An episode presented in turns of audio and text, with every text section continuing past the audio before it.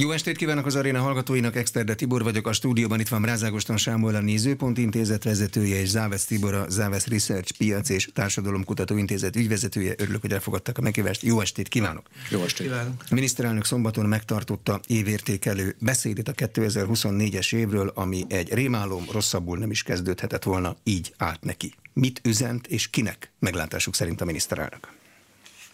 Ugye ez volt az első alkalom, hogy megszólalt a kegyelmi ügyel kapcsolatban a kormányfő, a köztársasági elnök lemondását követően. Azt hiszem eléggé magától értetődő, hogy mindenki feszülten várta, hogy mit mond, mond -e egyáltalán valamit az ügyről, és aztán így utólag a stopperrel politikai beszédeket hallgató politológusok megállapították, hogy egyharmada a beszédnek erről szólt tehát egy kiemelt témává vált, ugyanis nagyon sok mondani valója volt az ügyel kapcsolatban.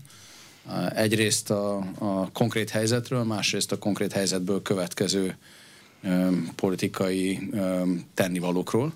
A konkrét helyzetről nem mondott igazából újat, mint amit a köztársasági elnök, hogy ez egy hiba volt, de minden összeesküvés elmélettel szemben megvédte a köztársasági elnök személyét. Ugye jó ember is hozhat rossz döntéseket, ez volt a talán itt a, a kulcs szófordulat, azaz akik azt gondolták, hogy itt esetleg hatalmi harc, vagy szimpátia hiány és megbuktatási kísérlet állna a háttérben, azok egyértelmű választ kaptak, hogy ez nem igaz.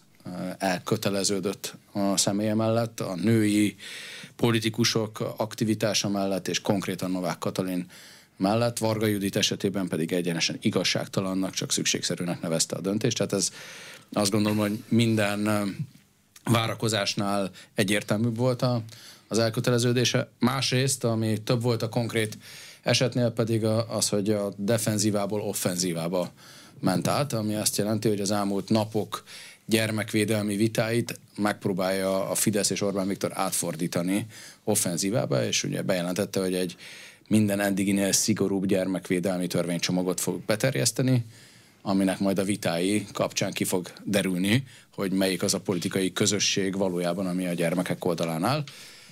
Már láttuk a gyermekvédelmi törvény vitája kapcsán 21-ben, hogy tud a kormány olyan törvényt beterjeszteni, ami a baloldalnak nem tetszik, tehát azt hiszem valami hasonló következik most is.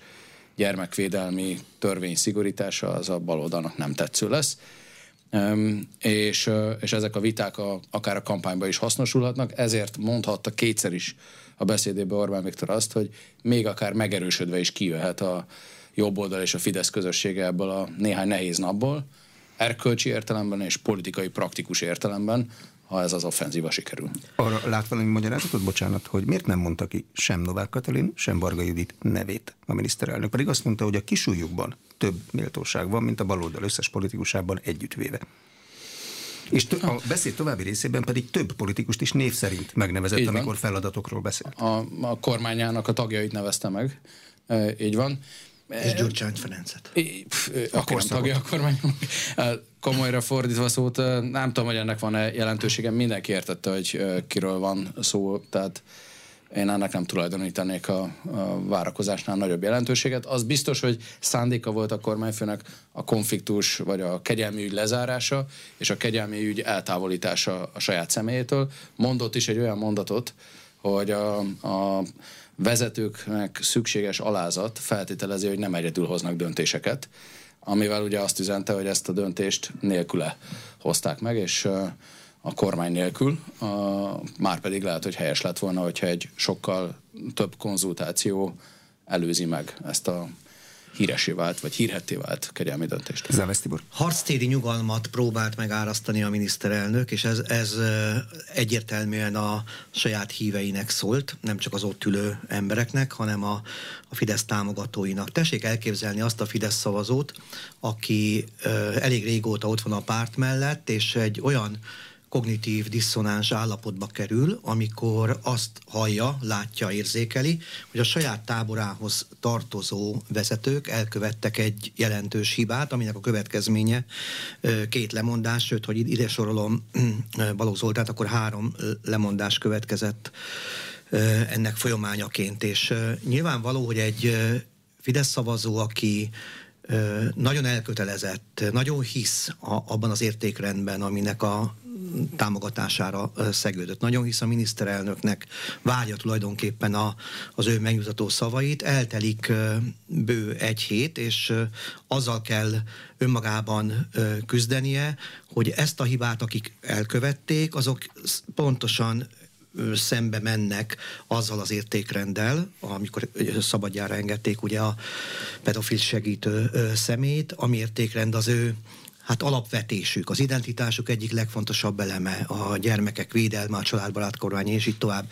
Ezt a ezt a diszonáns állapotot valahogy fel kell oldani, mert különben, tehát az, abban az irányban nincs visszamenetel, hogy akkor azt mondjuk, hogy ezt lehet, tehát el lehet engedni. A, a másik oldal van, hogy akkor elgondolkodik egy szavazó azon, hogy vajon jó helyen vagyok-e, Biztos, hogy mindig igazunk van? Biztos, hogy mindig jók a cselekvések, amik történnek a, a mi politikai szféránkban? Jók a politikusaink? Tudják hozni azt, ami az értékrendből következik minden, a mindennapokban is? És ezt a, ezt a diszonáns állapotot szerintem igyekezett megszüntetni Orbán Viktor. Azok a a, a korábbi napokban meglévő fideszes politikusi megnyilatkozások, hogy itt legalább van következménye a dolgoknak, de a baloldalon meg nincsen, szóval ez a, inkább abba a szokásos narratívával illeszkedik. Szerintem ez egyáltalán nem nyugtatja meg a Fidesz. Szóval Orbán Viktornak a, a megnyilvánulása az, az lehetséges, hogy olyan hatással járt, amire azt mondják, hogy igen, valamilyen szinten azért ő most a, a családszentségét, a gyermekek védelmét, már egyébként magában a videóban is elég erős szavakkal ezt kifejezte, hogy Bisztlikbe aprítani, igen, igen. hasítani. Tehát én azt gondolom, hogy ő erre törekedett, ugyanakkor ez a fajta ilyen megnyugtatás azért párosult azzal, ami a, a Fidesz életében mindig egy nagyon fontos szempont, és ezért mondtam, hogy harctéri nyugalom, hogy nagyon sok olyan mondata volt, ami arra vonatkozott, hogy hát azért egy pár, pár hogy az ökölvívás törvényei a politikában ma hasznosabbak, mint a balett táncszabályok, ezt olvasom, mondom a hallgatóknak. A politikában mindig csak egy ütésre vagy a padlótól jobb adni, mint kapni, akármilyen magas vagy, egyedül nem lesz elég okos, ez egy más típusú. Két legyet üthetünk egy csapásra. Tehát nagyon sok olyan mondat volt, ami valahogy azt éreztette, hogy akkor most tegyünk ennek a végére egy pontot, megpróbálom megnyugtatni a saját táboromat, egy, ahogy Ágoston mondta, ugye a harmad részében ennek a beszédnek, és utána ő, ő úgy érezte, hogy letette a pontot, igyekezett lezárni, szerintem ezzel mentő el onnan, hogy lezárta, és utána pedig ráfordult azokra a témákra, amik részben szokásosak, illetve azok egy részére, mert nem mindenről beszélt. Tehát nekem újszerű volt, bár tudom, hogy többször elhangzott már ilyen évértékelőkön a zöld nyitás, a, a zöld programoknak a, a Fidesz nevéhez való odatapasztása, de például most nem volt annyira hangsúlyos, legalábbis ezekkel a szavakkal nem beszélt a, a szuverenitásról, ami, amiről szokott. Persze volt Jó, Brüsszel, a beszéd végén. A Brüssz, meg a brüsszelezés azért úgy akadt éppen elég sok, de hogy, hogy utána ráfordult erre a témára. Én, én azt gondolom, hogy azt a célt valószínűleg elérte, hogy a, a, a saját tábor hallott végre valakitől, akinek a szavára sokkal jobban ad, mint bárki máséra a, a Fidesz vezetői közül. Tehát, hogy ő, őket megnyugtathatta, de azt gondolom, hogy a magyar társadalomnak még azért adósak elég sokan, és szerintem a miniszterelnök is egy ilyen bocsátkéréssel, illetve van arra a kérdésre való válaszsal, hogy miért történt ez a kegyelem megadás. Tehát, hogy e, ennek mi, mi, a, mi a története, miért történt ez meg. Ezzel, ezzel a két dologgal még szerintem fogunk majd találkozni a következő időszakban. Nyilvánvaló ezt terítéken tartja valamire, valamilyen mértékben az ellenzék is, ami számomra nem furcsa, tehát az, hogy politikai eseményé vált, az, azt ne furcsáljuk. Tehát az ellenzék is politikai eseményé próbálja tenni, és hát maga a kormányfő is egy olyan, egy olyan rendezvényen beszélt, aminek a fő tartalma a, hát a politika volt. A miniszterelnök azt mondta, hogy a magyarok elsőprő többsége nem értett egyet a döntéssel. Mit jelent? Önök láttak számokat, mértek, hogy a magyarok elsőprő többsége az mekkora? Meg ne haragudjon, de közvéleménykutatótól azt kérdezni, hogy látott-e számokat, egy viszonylag nagy sikerszázalékot ígér. Mert én borzasztó sok mindent láttam, de az, az elsőprő többséget azt nem tudom egy 60 százalékhoz vagy 90 százalékhoz kötni, mert mind a kettő elég masszív. Én több számot is láttam, a, a, utólag még publikáltuk is a, a számainkat, hogy egyetértés volt a lemondás körül is, és elítélték a, a kegyelmi döntést, jól emlékszem, 85 vagy 86 százalék, tehát hát az az elsőprő. teljes egyértelmű álláspontja a magyar társadalomnak, hogy ezt a kegyelmet nem kellett volna megadni. És bár igaza van Tibornak, hogy az ellenzék megpróbálja a miniszterelnök szerepét is tematizálni ebbe a kegyelmi ügybe, de én azért mondtam a, az első hozzászólásomban, hogy nagyon tudatosan távolította magától ezt az ügyet, azzal a már idézett mondattal, hogy jó lett volna, hogyha tud róla, vagy beleszólhat. Én egész biztos is vagyok benne, hogy annyira politikai, annyira magas a politikai racionalitás és a politikai ösztön Orbán Viktorba, hogy ő ebbe a kegyelmi ügybe nem ment volna bele. Mert érzékelte volna azt, hogy ez mennyire veszélyes terület. Ezer és ezer bizonyíték van rá, hogy ez az érzékelő, politikai érzékelő képessége ez a miniszterelnöknek eleven és, és aktív. Nagyon sok olyan rossz, számára rossz témát került el, amivel támadható lett volna az elmúlt időszakban, és biztos vagyok benne, hogy a gyermekvédelmi törvény, a családvédő kormány és a pedofila, pedofilia büntetésének szigorítását képviselő kormányfő az érzékelte volna, hogy ez egy veszélyes dolog. Ettől még könnyen meg lehet, hogy ez a téma, téma velünk lesz a következő hetekben. Mégis azt gondolom, hogy a, a három vezéráldozat, kettő politikai vezéráldozat, az olyan súlyú következmény ebben a botrányban, hogy látható, hogy a tiltakozók, az ellenzékiek, baloldaliak nem nagyon találnak olyan témát, amit fel tudnának tűzni az zászlójukra, és követelni tudnának. Tehát annál többet azért a politikába kérni nem lehet, mint hogy az ellenfél mondjon le és ez bekövetkezett, nem is akárki mondott le, tehát itt nem a hivatalvezető segédet távolították el a hibák miatt, hanem az államfő, a magyar köztársasági elnök és a volt igazságügy miniszter országgyűlési képviselő a sajtó értesülések szerint majdnem a Fidesz LP listáját vezető Varga Judit távozott, tehát ezek nagyon komoly vezéráldozatok, ezt mindenki tudja. Én azt láttam a pénteki megmozduláson is, ami hivatalosan nem pártok szerveztek, de azért számos politikus is részt vett rajta, hogy igazából hiányzott belőle az a, az a téma, az az ügy,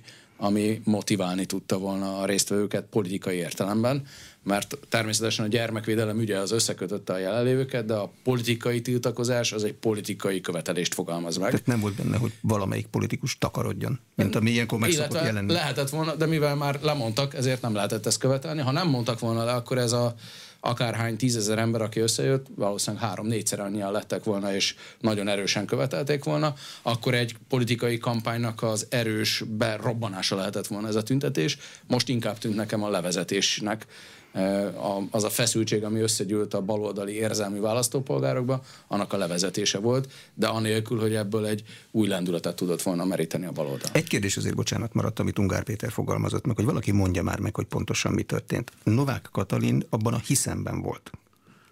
Balogh Zoltán nem terjesztette föl, de támogatta akkor ki lehetett az, Ártal... aki az ügyet indította? Ö, nem tudunk, tehát egyáltalán nem tudjuk, sőt Balogh Zoltán azt is mondta, hogy ő a, a, az, a Kendre árt ártatlanságának a feltételezésével talán még erősebb szót is használt, támogatta ezt a, a kegyelmi kérvényt. Ö, Egyébként hozzáteszem, hogy abban az időben, csak hogy a kronológia az mindig fontos, amikor még a tanácsadó testület nem állt föl, tehát az a kérdés, hogy ő vajon milyen hatáskörrel, milyen hatáskör gyakorolt a, a Novák Katalin stábjában, vagy miért volt egyáltalán ö, arra, miért ment be a, a Sándor palotába.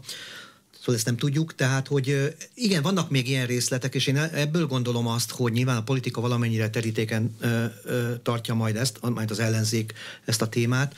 A, ami még érdekes, és szerintem fontos része ennek a az egész ügynek, hogy, hogy a, a sajtónak most milyen kitüntetett és előrevívő szerepe volt ennek a történetnek a feldolgozásában, és hát magának a, hogy az ügy kirobbantásában is, és utána pedig a újabb és újabb részleteknek a feltárásában. Tehát ez megnyug, tatólag hat egyébként szerintem egy értelmiségre vagy politikával foglalkozó emberre, hogy, hogy megvan az a funkciója még a sajtónak, amiért részben szeretjük olvasni, meg követjük. De az is a... következik belőle, hogy van sajtószabadság, mert ha nem volna sajtószabadság, Persze, ez igen, nem igen. derülhetett volna ki. Így van, így van. Tehát ez, ez, ezek a portálok szépen megírták, és mi is erről beszélünk, tehát hogy ez, ez valóban így. A, amit Ágoston mondott így a, a tüntetésről, az, az meg rávilágít arra, hogy nagyon nehéz ma a civil szférának a helyét ugye megtalálni egy politikai rendszeren belül, és uh, nyilvánvaló, hogy vannak jó szándékú emberek, akik szeretnének valamilyen ügyet az ászlajukra tűzni.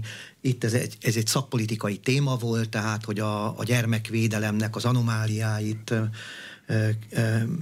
el kell tüntetni, korszerűsíteni, rengeteg eseményt soroltak fel ott a, a felszólók, amik tényleg hátborzongatók és adott esetben vérlázítók, viszont nem lehet egyelőre azt látni, hogy hogy kapcsolódik össze ez a politikát hogy mondjam, elementáris módon képviselő ellenzéki pártokkal.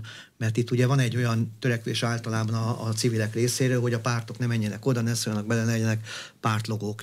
Én ezt el tudom egyébként fogadni, de akkor ennek körülbelül annyi az ereje, mint amennyi most volt. Nagyon sok ember számháború van, a legfrissebb ilyen számítások szerint 130 ezeret meghaladóan voltak. Ma egy portálon, ezt szép részletesen kielvezni, de nem számháborúzunk, csak sokan voltak, de innentől azt nem tudjuk, hogy ez valaminek a kezdete volt, ha valaminek a kezdete, akkor valahogy ott föl kell bukkanni az ellenzéki pártoknak valamikor, lehet, hogy 25-én, vagy nem tudom mikorra terveznek Kossuth téren, és akkor az lesz a folytatás, ennek a, a sztorinak, vagy valaminek tényleg a, a, az egyszer ilyen kisülése volt, mert hogy elégedetlenség van az emberekben, több dolog iránt.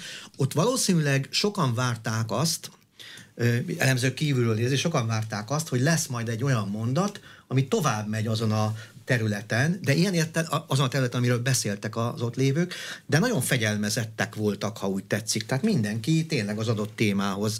Ez a család, az gyerekekért, áldozatokért, az egészséges Magyarországért, valami ilyesmi volt a hívó trió kifejezés, és valahogy e, ebbe maradtak, és nem lett ebből, nem, nem az lett, hogy látnánk azt, hogy ezen a héten lesz egy másik, ami picit más témával, de már kanalizálja az újabb és újabb elégedetlenkedőket. Tehát most úgy tűnik, mintha ez ilyen egyszeri esemény lett van. Az ellenzék meg részben ezen a témán van. Egyébként a reakciói például Orbán Viktor beszédére azok egyértelműen erre a témára vonatkoztak, ami másfelől meg ugye a közvetlen köztársasági elnök választáson van, és arra gyűjtenek aláírásokat.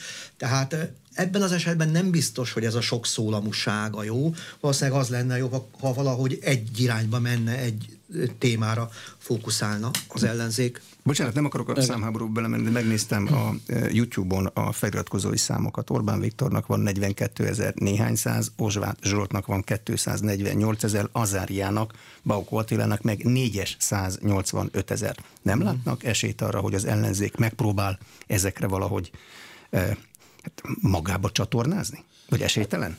Azért ez sok. Próbálkozni lehet, de szerintem ez a tüntetés is megmutatta, hogy az influencer követőszám az nem váltható át automatikusan um, offline tüntetésen való résztételre, és pláne nem szavazattá. Tehát itt azért uh, vannak természetes határai annak, amit egy, egy influencer el tud érni, ami nem kevés, de, de nem automatikusan ezek a számok nem jelennek meg a, a téren, akármilyen fizikai akadályba ütközve is. A számából szerintem tényleg kár belemenni, hogy hányan voltak, sokan voltak, de a kulcskérdés mégis az, hogy egy tüntetés attól lesz tüntetés, hogy követelést fogalmaz meg. Ez a követelés ez elmaradt. Ráadásul, ahogy beszéltünk itt már róla, Orbán Viktor megpróbálja átvenni a kezdeményezést a gyermekvédelem kapcsán. Az a törvénycsomag, a szigorított törvénycsomag az egyértelműen erről szól, ha tényleg ez a tüntető tömeg csak a gyermekvédelem szigorítását követeli, az odáig, amíg történt egy botrány, odáig egyesíthet sok embert, hogy persze a gyermekvédelme az első, mindenki azt szeretné, ha szigorú szabályok lennének, de onnantól kezdve, hogy megindul egy vita arról, hogy milyen típusú szigorú szabályok legyenek, onnantól kezdve ez a tömeg is szerintem legalábbis felosztható, megosztható, és már nem lesz akkora elköteleződése. Lehet, hogy egyesek egyet fognak érteni, mások nem. A Figyelni kormány... fogják, hogy az alaptörvénytől a miniszteri rendeletig mit terjeszt be a parlamentbe a kormány? Így van, és a, a kezdeményező az azt jelenti, hogy nem ez egyik napra a másikra kell ezt beterjeszteni, ugye lesz egy alaptörvény módosítási vita, és folyamatosan akár a következő hónapokban ez egy kulcskérdésé válhat. Kérdezte azt is, hogy mi történhetett. Én szerintem komoly elemző ezt nem fejti meg, mert nem tudja. És ha itt megmondanánk, hogy mi történt, akkor nem lennénk komoly elemzők. A leíró jellege csak azt lehet mondani, hogy vélhetően nem a politikai racionalitás szempontjait vették figyelembe azok, akik döntést hoztak, különösen is a, a most távozó államfő, hanem inkább a szívére hallgatott, valamilyen oknál fogva. És egy politikus az bizony mindig a politikai racionalitás szempontjából kell, hogy döntéseket hozzon, mert figyelembe kell venni a saját e, támogatóit. Ezt ugye úgy fejezte ki a miniszterelnök, hogy a nemzet egységét kell ráadásul a köztársasági elnöknek, tehát ő nem csak a jobboldali politikai közösség szempontjait kell, hogy figyelembe, hanem a vegye, hanem a nemzet egységét, azaz azt a, a mi méréseink szerint nagyjából 60%-os e, támogatottsága volt a köztársasági elnöknek korábban, tehát nagyon magas támogatottsági szinten rendelkezett, legalább ezt a széles társadalmi réteget és csoportot figyelembe kellett volna vennie, hogy maga mögött tudja. De amikor ezt a döntést meghozta, akkor nem rájuk fókuszált, hanem a szívére hallgatott. Milyen ütemben megy le egy 60%-os támogatottság, amikor egy ilyen kiderül? A végét is mérték? Ja, az az érdekes, és ezt is a miniszterelnöki beszédből lehet sejteni, hogy nem Novák Katalin személyéből ábrándultak ki a választók, hanem a döntésével nem értettek egyet. Tehát ha ma azt kérdezzük meg, erről nincs friss számom, ez inkább feltételezés, hogy így utólag elégedett volt-e Novák Katalin köztársasági elnöki munkájával, akkor szerintem nagyon magas, talán a 60%-hoz közelítő adatot lehetne kapni, mert a legtöbb ember, aki korábban szimpatizált Novák Katalinnal, most is szimpatizál, csak azzal a döntéssel, csak ezzel az ügyel. Nem értenek egyet. Nyilván olyan, olyan történetről van szó, aminek a hatásai érzékelhetők olyan terepeken is, ahol nem biztos, hogy a politikával kelnek és azzal fekszenek, de az látszik, hogy, hogy itt egy olyan súlyügyről volt szó, amiben több szereplő is érintett, és negatív módon érintett. Ez egyébként azt is jelentheti egy, egy adott személy szemszögéből, mondjuk Novák Katalinéból, hogy az emberek úgy értékelik, hogy valami a rendsz, ezzel a döntési rendszerrel lehetett a probléma, ahol három ember állásába is került, és ez egy kicsit relativizálja a róla alkotott kedvezőtlen képet. Ugye egyébként a rendszerváltás óta pedig hát úgy általában azt lehetett látni, hogy a, a politikusi hibáknak nagyon gyors a hatékonyság. Fölépíteni a politikust az egy sziszifuszi munka, és én azt gondolom, hogy itt azért fájhat nagyon a miniszterelnöknek és a, a, a Fidesznek is a, ez a két lemondása a Novák Katalin és a Varga Judit, mert hogy egy, fölépítettek egy sztorit, amiben ugye női politikusokat hoztak helyzetbe, ráadásul olyan személyiségeket, akik a nemzetközi szintéren is meg tudták jeleníteni Magyarországot kvalitásaiknál fogva, és akkor ez egy nagyon gyorsan így ez a, ez a kép összetöredezett, és valószínűleg az összetöredezés azért gyorsabb volt, most lehet, hogy nem vesztett hirtelen egy hét alatt annyi ideig politikus, de azért ez, ez, ez még fájni fog szerintem a, a Fidesznek. Remélem nem, remélem nem áltudomány, de nekem olybá tűnt, hogy a nyakkendő színével is, meg a tónusával is a miniszterelnök kifejezetten a, egy keserű ö, fellépéssel indította ezt a beszédet, tehát ha nem túlzás azt mondani, hogy szomorúnak tűnt, pont azért, amit a Tibor mond. A, a, a, az akut politikai problémán túl hosszú évek munkája volt abban, hogy a Fidesz megújulását, egy új generációnak a beemelését és sikeres női politikusokat e, tudhatott, e, vagy jelenített meg ez a két személy, és veszített most el a, a Fidesz. Ennek ellenére közép-hosszú távon szerintem lehet, e, hogy nyerni fog ezzel. A női politikusokat elveszítette, e, legalábbis átmenetileg, de hosszú középtávon nyerhet ezzel a Fidesz kettő dolog miatt. Az egyiket már említettem, hogy offenzívába átment a gyermekvédelem kapcsán, a másik pedig az erkölcsi mérce. Tehát ezután a Fidesz bármelyik politikus botrányba keveredik, mindenki számára emlékezetesen követelheti az azonnali távozást, és még az eddigieknél is kevesebb lehetősége lesz a hivatalban maradásnak, a hivatalban maradásnak annak számára, aki valamilyen botrányba belekeveredik. Nincs olyan magas polc, ahol ne lehetne bukni. Hát az államfő megbukik, akkor mindenki megbukhat. Igen, igen, igen. A miniszterelnök a kormánypárti frakciótól egy gyors átmenetet kért az évértékelő beszédében. Miért kell ennyire sietni? Hát ez az egész konfliktus kedvezőtlen a Fidesznek. Természetesen hát a, a világ természetes rendje az az, hogy minden működik, itt pedig mégiscsak az államfő távozásával ez kibillent a, a, a megszokott menetéből a politika. A gyorsaság egyébként a, az alkotmányjog nyelvére lefordítva azt jelenti, hogy ugye a lemondás, ami ha jól számolom 12-én valósult meg, akkor nyújtotta be Novák Katalin, hogy lemond, onnantól számítva 15 napon belül a parlamentnek el kell fogadnia, vagy vissza kell utasítania. Ha visszautasítja, akkor a köztársasági elnöknek újra le kell mondania.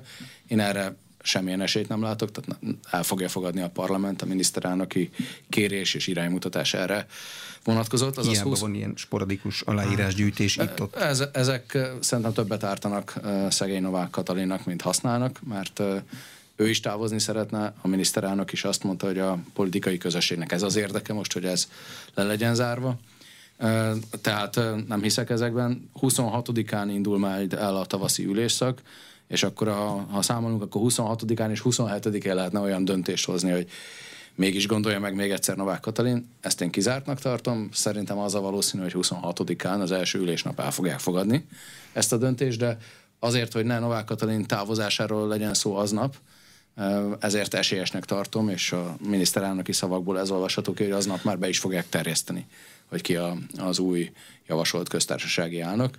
Ugye ehhez 40 képviselő aláírása szükséges, és hogyha kimatekozza az ember a parlamenti erőviszonyokat, és figyelembe veszi a nyilatkozatokat, akkor szinte biztosra vezet, vehető, ha nem változtatják meg a ellenzéki pártok az álláspontjukat, hogy nem lesz más jelölt. Tehát egy köztársasági elnök, a kormánypárti köztársasági elnök jelölt személyről fog szólni a szavazás. Azt Kövér László országgyűlési elnökként írja ki, hogy mikor van. Nem lepődnék meg, ha még februárban ez a konfliktus lezárulna. Závesz Tibor? A minden igaz, annyira felgyorsultak az események, hogy ezen a héten a Fidesz frakció Balatonalmádiban ülést tart, ugye mind, mindig a, a, a tavaszi ülésszak előtt ez meg szokott történni, és és az a hír járja ugye a sajtóban, hogy már itt valószínűleg eldől az, hogy ki lesz a, vagy ki, kit javasolnak köztársasági elnöknek. Nem, nem tévesztettem szót, talán a ki lesz is eléggé közel járok hozzá, mert ebben a, ebben a pillanatban már nem is annyira a Novák Katalin lemondása lesz a téma, hanem már akkor arról szólnak majd a, a megfejteni valók, hogy ez az új ember, akit még nem tudunk kicsoda, az alkalmas lesz, nem lesz alkalmas, de az már egy ilyen pozitív jellegű megközelítés. Tehát nem arról van szó, hogy valaki lemondott, hanem valaki készül egy szerepre, és akkor ennek a vitája fog majd ö, zajlani. Egyébként az ellenzék ö, valóban nem jutott dűlőre abban, hogy, hogy ö, kit is lehetne ellenjelöltként ö, a parlament elé vinni, nyilván annak a esélytelenségével, hogy ő lesz a köztársasági elnöke, de mégiscsak azért talán fontos lenne, vagy lett volna, ezt még nem tudjuk, hogy hogy képes arra az ellenzéki tábor, hogy legyenek olyan alternatív köztársasági elnök, politikai szereplők, akik meg oda lehet állni, vagy a társadalom egy része azt mondja, hogy igen, ő is jó lenne, még akkor is, hogyha nem fogják megválasztani. Szerintem minden ilyen, én azt gondolom, hogy a politikában minden ilyen alkalmat ki kell használni, tehát a, parlament jelenleg az a terep, ahol a politika tekintélyes része zajlik. Nyilván az utca is olyan, meg lehetnek még más helyszínek is, de a parlament az, az a döntéshozatalnak egy fontos terepe, és bent lenni a parlamentben, én azt is azt gondolom, hogy jól teszik a pártok, hogy ott vannak, mert mindig ez is ilyen vitatéma szokott lenni, hogy minek asszisztálnak az ellenzéki pártok a Fidesz és szerintem ott, ott meg, meg kell nyilvánulni az ellenzéknek, és én jónak tartanám, ha lenne egy, egy köztársasági elnöke, mint ahogy úgy emlékszem Novák Katalin megválasztásakor talán volt is. Róna Péter. Róna, igen, igen. De jelenleg ennek az esélye nagyon korlátozott. Ugye, ha matematikát nézzük egész konkrétan, 57 baloldali képviselő van, aki a mandátumát a baloldali összefogásnak köszönhette 22 áprilisában, de azóta ez a baloldal nagyon fragmentálódott.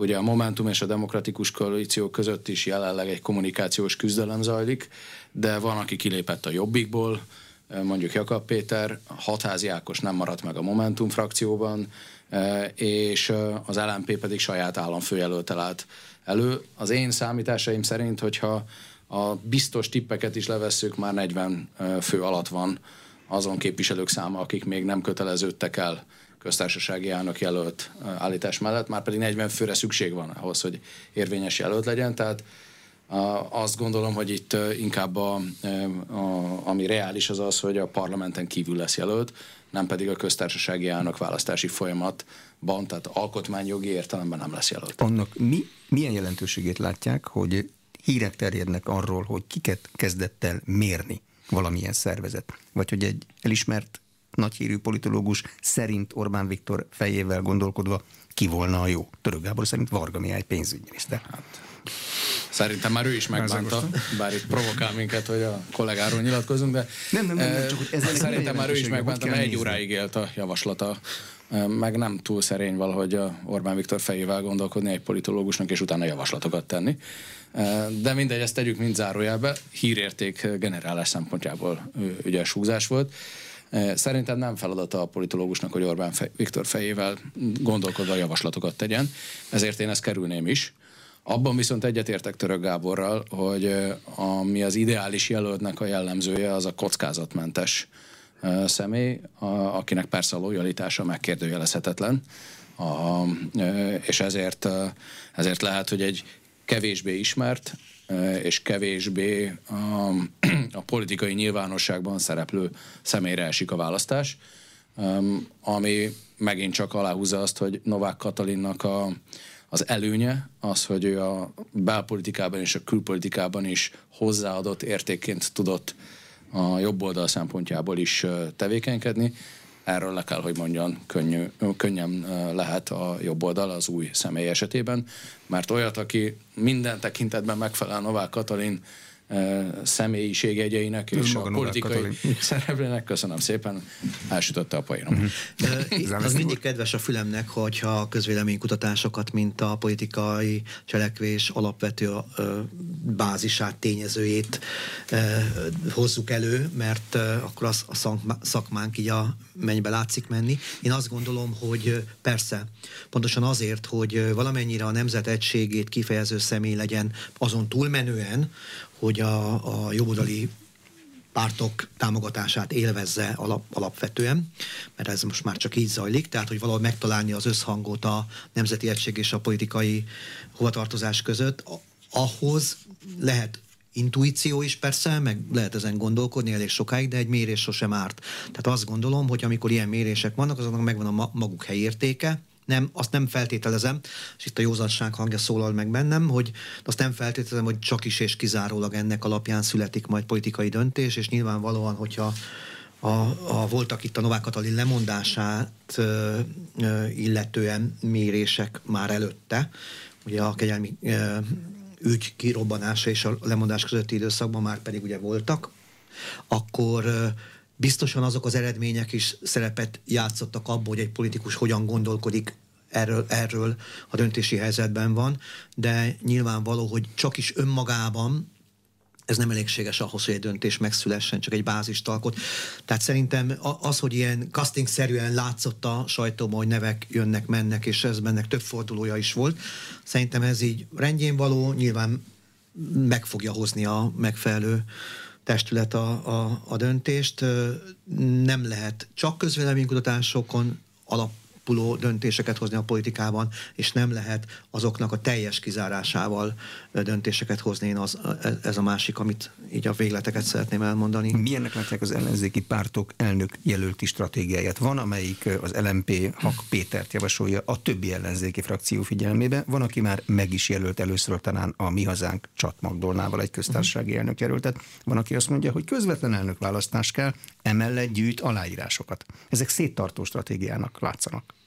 Így van, hiszen az LP választás előtt állunk, ahol jó eséllyel széttartó stratégiája lesz ezeknek a pártoknak. Ugyan az MSZP a túlélési stratégiája jegyében javasolta, hogy legyen közös lista, ez most nem tűnik túlságosan valószínűnek.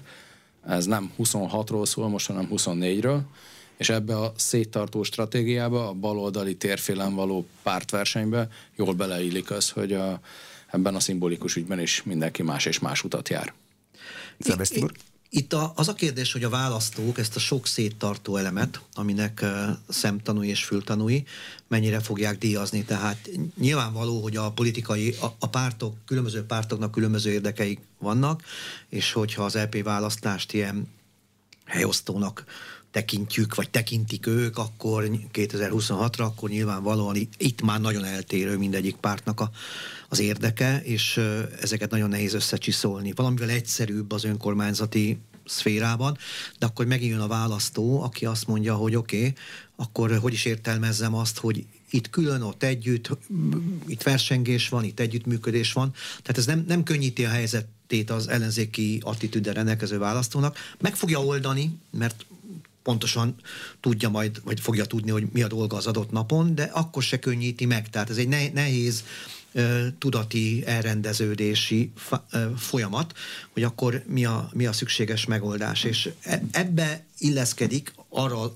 abba a részébe, ahol a, a széttartás van, ez a köztársasági elnök választás körüli különböző híreknek a kavalkádja, abban talán valami ilyen konszenzus látszik, de ez sem egy ilyen nagyon erős, hogy a köztársasági elnök választás közvetlen módja az egy olyan politikai érték lenne, amihez lehet majd választópolgárokat felsorakoztatni. De miért? Ha közvetlen hát, lenne az elnök választás, és azon mondjuk de, elindulna Orbán Viktor, akkor ő lenne az elnök, nem? A mostani számok alapján. Nem tudjuk, nem tudjuk, mert ő miniszterelnök, és még szóbeszéd persze mindig van ilyen politikai analízis, elemzők, hogy majd akkor átalakul a, nem tudom, a közjogi rendszer, és egy elnöki rendszer épül ki Magyarországon, és akkor ő lesz, vagy közvetlenül, vagy közvetve megválasztva.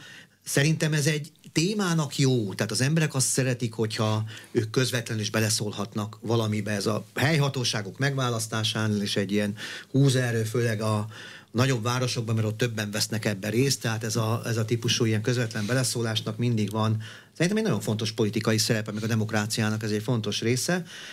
Amitől, tehát ilyen értelemben szerintem jó, amit az ellenzéki pártok kitaláltak, hogy emögé lehet kanalizálni tömegeket. Ami a nehézség, és ebben azt hiszem több-több párt is azt mondta, hogy igen, ez legyen. Ami a nehézség, az, hogy a közjogi rendszer hogy alak, hogy, az hogy lesz átalakítva, ugye? Mert Gyenge ez elnökünk egy, van. Hát ez egy rendszerváltásnál a, a sarkalatos törvények következtében, ott, sőt, egyénre szabott megoldások születtek, ugye Göncár pádra vonatkoztatva, és akkor utána, sőt, ugye még mehetünk vissza egyel, ugye, hogy a Posgai Imrének a meg nem, közvetlen elnökválasztása nehogy megválasszák, és ezért alakult ki némileg.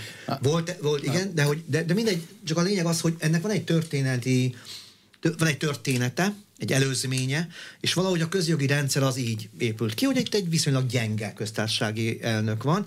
Na most ahhoz, hogy közvetlen felhatalmazással egy erő, mert az, az mindig jelent egy erős legitimációt. Nem passzol a kettő. A, ahhoz, az, na ez lenne a jó ászok dolga. Tehát a pártok, nyilván az ellenzéki pártoknak erre most nem kell figyelniük, csak majd adott esetben ezt a közjogi rendszert úgy kéne alakítani. Nem nagyon előre szaladnánk, most azt mondanák, hogy ez meg fog történni. Szerintem ez most minden olyan, ahol az ellenzéki pártok legalább ami egy közös ügyet kitalálnak maguknak, és nem beszélnek ebből olyan nagyon ki, az a javukra válik. Mert ez most az álkérdésekkel foglalkozunk, szerintem semmi realitása nincsen a közvetlen köztársasági elnök választásnak. A baloldali pártok szellemi holdudvara 22-ben még a alaptörvény eltörléséről beszélt, kétharmad hiány is, és azóta is sokan elfelejtettek elhatárolódni ettől az alkotmányellenes felszólítástól. Akkor lehetne új alaptörvényt csinálni, ha valaki forradalmat vezet be, de a jelenlegi alaptörvény, és egyébként az előző alkotmány is azt az alapelevet tartalmazta, hogy alkotmány módosításra irányuló népszavazás sem lehet tartani. Tehát a, egy ilyen alkotmányba szabályozott kérdés, hogy hogyan választják a köztársasági elnököt, ezt nem lehet még népszavazási témává se tenni. Nem is ez a szándéka a demokratikus nem. koalíciónak, hanem egy mozgósító kampányt folytat. Mm, a maga szempontjából jól teszi, hiszen mit az ő célja és feladata, hogy júniusban a lehető legtöbb embert el tudja érni. Szerintem jól teszi az LMP is, hogy a, amúgy láthatatlansága mellett egy egy személyt fel tud mutatni, aki egy viszonylag ismert közéleti szereplő, és az LNP identitásához jól kapcsolódik. De 20 éve nem politizál. De 20 éve nem politizál, és persze nem is tartozik e- ebből kifolyólag a legismertebb személyek közé, de mégis nem egy egyszemélyes pártnak tűnik az LNP. Azok a pártok vétenek taktikai hibát, akik valamilyen viszonyulást nem alakítanak ki egy ilyen eseményhez, ami az államfőválasztás. Szerintem a, a Momentum felszólítása vagy felkiáltása, hogy ők távol maradnak, az egy önsorsrontás. A politikában sokkal jobb lenne valami aktív cselekedetre felszólítani, és nem passzív cselekedetre. És azok a pártok, akik meg nem is foglalkoznak az ügyel, mondjuk a Jobbik házatájáról én nem hallottam semmi ötletet, javaslatot, az, az inkább azt mutatja, hogy már az LMP-nél is kisebb a személyi állománya, vagy a merítési lehetőség ennek a pártnak. Mondjuk Róna Péter persze érthető, hogy nem vállalja el ezután is, hiszen ez egy sokkal szerényebb a alkotmányos eljárásban relevanciával nem számító jelölés lenne, ha most a jobbik kiállna mögüle. Tehát szerintem itt a, ezek a felvetéseknek, a, a, a, mivel az alkotmányos haszna és következménye nulla, ezért csak azt kell nézni, hogy politikailag hogyan lehet hasznosítani az ügyet, és ebben megint a DK túljárt a Momentum eszén taktikában sokkal jobb a demokratikus koalíció. Milyen ellenzéki stratégiákat látnak a következő két választásra, önkormányzati meg európai parlamenti, ami ráadásul egy időben lesz? Hát ugye erről, erről részben már így beszéltünk, hogy nagyon sokféle, és egyelőre a választók szemszögéből talán túlzás is, ami zajlik és nehezen követhető. Az, azt én azt látom, hogy valami fajta megegyezési szándék az önkormányzatok szintjén van. Nem ilyen de és nélküli mindenki mindenkivel, mert a bejelentések között mindenféle ilyen ö, csoportos, három párt, igen, egy nem, akkor egy következő városban három másik párt, és akkor egy kimarad, van, ahol mindenki felsorakozik, volt ilyen kerület Budapesten, tehát nagyon, nagyon sokszínűnek látom ezt, de, de itt valahogy a megegyezési kényszer erősebbnek tűnik. A jól felfogott érdek miszerint az önkormányzatokban való térfoglalás, helyfoglalás az egy lehetőség a következő valahány évben a politizálásra, anyagi forrásokra, azt szerintem ezt felismerik az ellenzéki pártok, tehát itt, itt, itt jobban látom az egység megteremtésének szándékát. A, a európai parlamenti választások tekintetében viszont most egyre nagyon úgy tűnik, hogy, hogy nagyon sok ilyen különindulási szándék van, tehát ez a, amit említettem, hogy ilyen, ilyen helyosztó jelleggel tekintenek rá a pártok.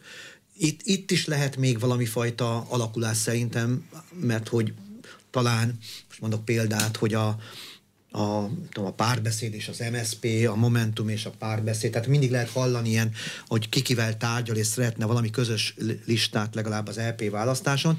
Egyelőre azt hiszem, hogy egy se jött ebből így konkrétan létre, inkább az önkormányzati választásokra és Budapestre vonatkozóan születtek meg ezek a megállapodások DK, MSZP-DK párbeszéd között, tehát e, ez is arra mutat, hogy azon a szinten azért megvan az EP választáson egyelőre ezt a ezt a végtelen sokszínűséget, vagy hát még azt is lehet mondani, hogy széttagoltságot láttam, és nem tudom, hogy a következő hónapok alkalmasak lesznek-e arra, hogy az ellenzék ebben valami fajta közös törekvésre mutasson példát. A, a köztársasági elnök választási közvetlen voltára vonatkozó aláírásgyűjtés, amit ugye a DK kezdeményezett, és az ahhoz való valamilyen felsorakozás, az valóban abban az értelemben lényeges, hogy azt mutatja a választó, hogy valami közöset kitaláltak, de ebbe tényleg a DK jár. Például most a napokban is, hétvégén is ők voltak kint a, az utcákon, tehát egy viszonylag korai indulással ők, ők beszálltak a kampányban, mert a demokratikus koalíció így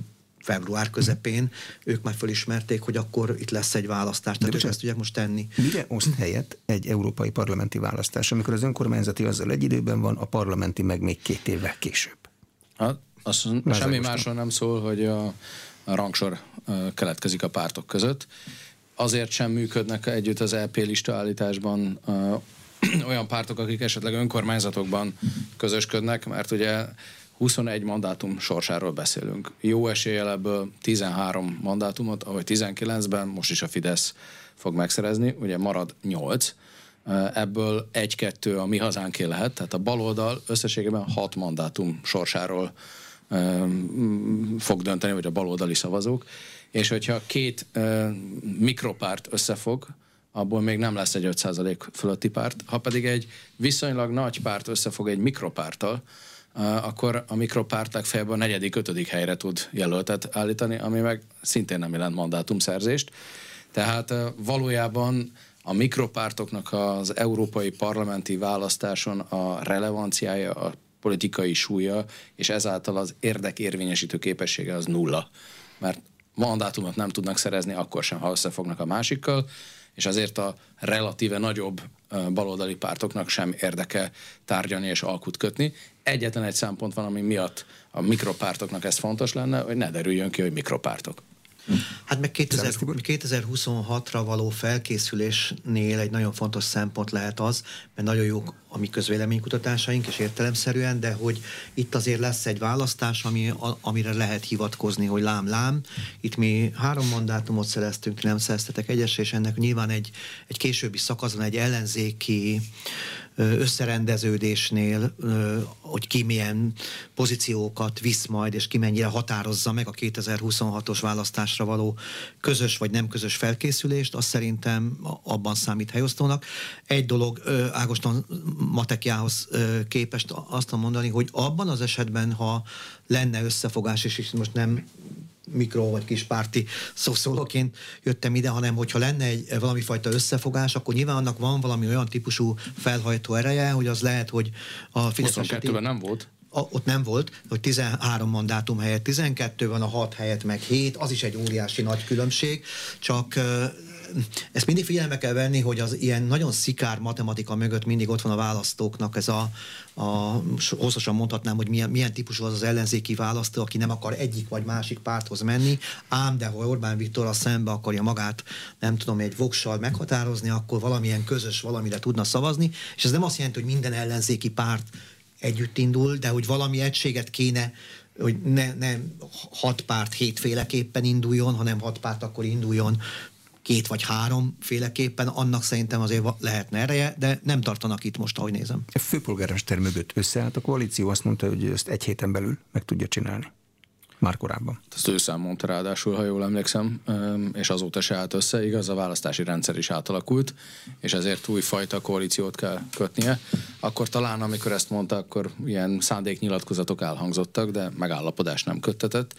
És ahogy én követem az eseményeket, itt a baloldali pártok is látják azt, hogy Karácsony Gergely körül egy botrány körvonalazódik, és mintha kivárásra játszanának ezek a baloldali pártok, hogy vajon mi lesz ebből a botrányból. Addig nem akarnak elköteleződni véglegesen és írásban, eh, amíg, amíg ez a történet eh, nem zajlik le. Május 4-ig vagy 5-ig lehet jelöltet állítani az önkormányzati eh, választáson, ami azt jelenti, hogy még bőven van a politikai idővel mérve, még bőven van ideje az ellenzéki erőknek arra, hogy ezt a döntést meghozzák, akár húsvét után. Karácsony Gergely ma hozná Budapestet? Ugyanebben a választási rendszer? Hát mivel még nincs kihívója, igen, vagy komoly kihívója. Igen, én, én a, ö, olyan számokat láttam, ami ö, a, le, a legkisebb szám közvéleménykutatásokban az akkora, mint amekkora százalékot ő elért a 2019-es önkormányzati választáson. Tehát az 51 százalék, ha most a biztos elmenő és jelöltek között választókat nézem, itt azért hozzá kell tenni valóban azt, hogy a, a, a többi jelölt, a Fidesz esetében az ember közvéleménykutató beír a szóban forgó, sajtóban megjelenő nevek közül valakit. Ez azért fontos szerintem, mert azt lehet látni, hogy abban az esetben, ha van egy jelölt, és majd, hogy nem bárki is az, de mindenképpen a Fidesz tábor tudja, hogy az az ő jelöltje, az egy sokkal reálisabb képet fest, mint ha egy névtelen azt nevet vagy névtelen. Ismeretlen ismer... Fideszes. Hát igen, hogy egy, egy név nélküli Fideszes teszik a Fidesz KDNP jelöltje. Tehát az, az egy megtévesztő lenne szerintem egy olyan erőfelmérés, ha vannak ilyen adatok, mert akkor a Karácsony Gergely a, az előnye sokkal nagyobb, és a valóság meg az, hogyha van egy Fideszes megnevezett jelölt, bárki is, akkor én azt látom, hogy nagyjából az a különbség rajzolódik ki, ami 2019-ben volt, tehát 50 fölött valamivel Karácsony Gergely is egy erős négyessel kezdődő Fideszes jelölt. Persze az egészet színezi Vitézi Dávid, Vitézi Dávid személye. Hát, sőt, nem csak színezi, hanem az egész helyzetben game changer lehet, ahogy ezt mondani szokták új magyarul A Vitézi Dávid ugyanis alkalmas arra, hogy a baloldali szavazókat, Karácsony Gergely szavazóinak egy részét is meghódítsa.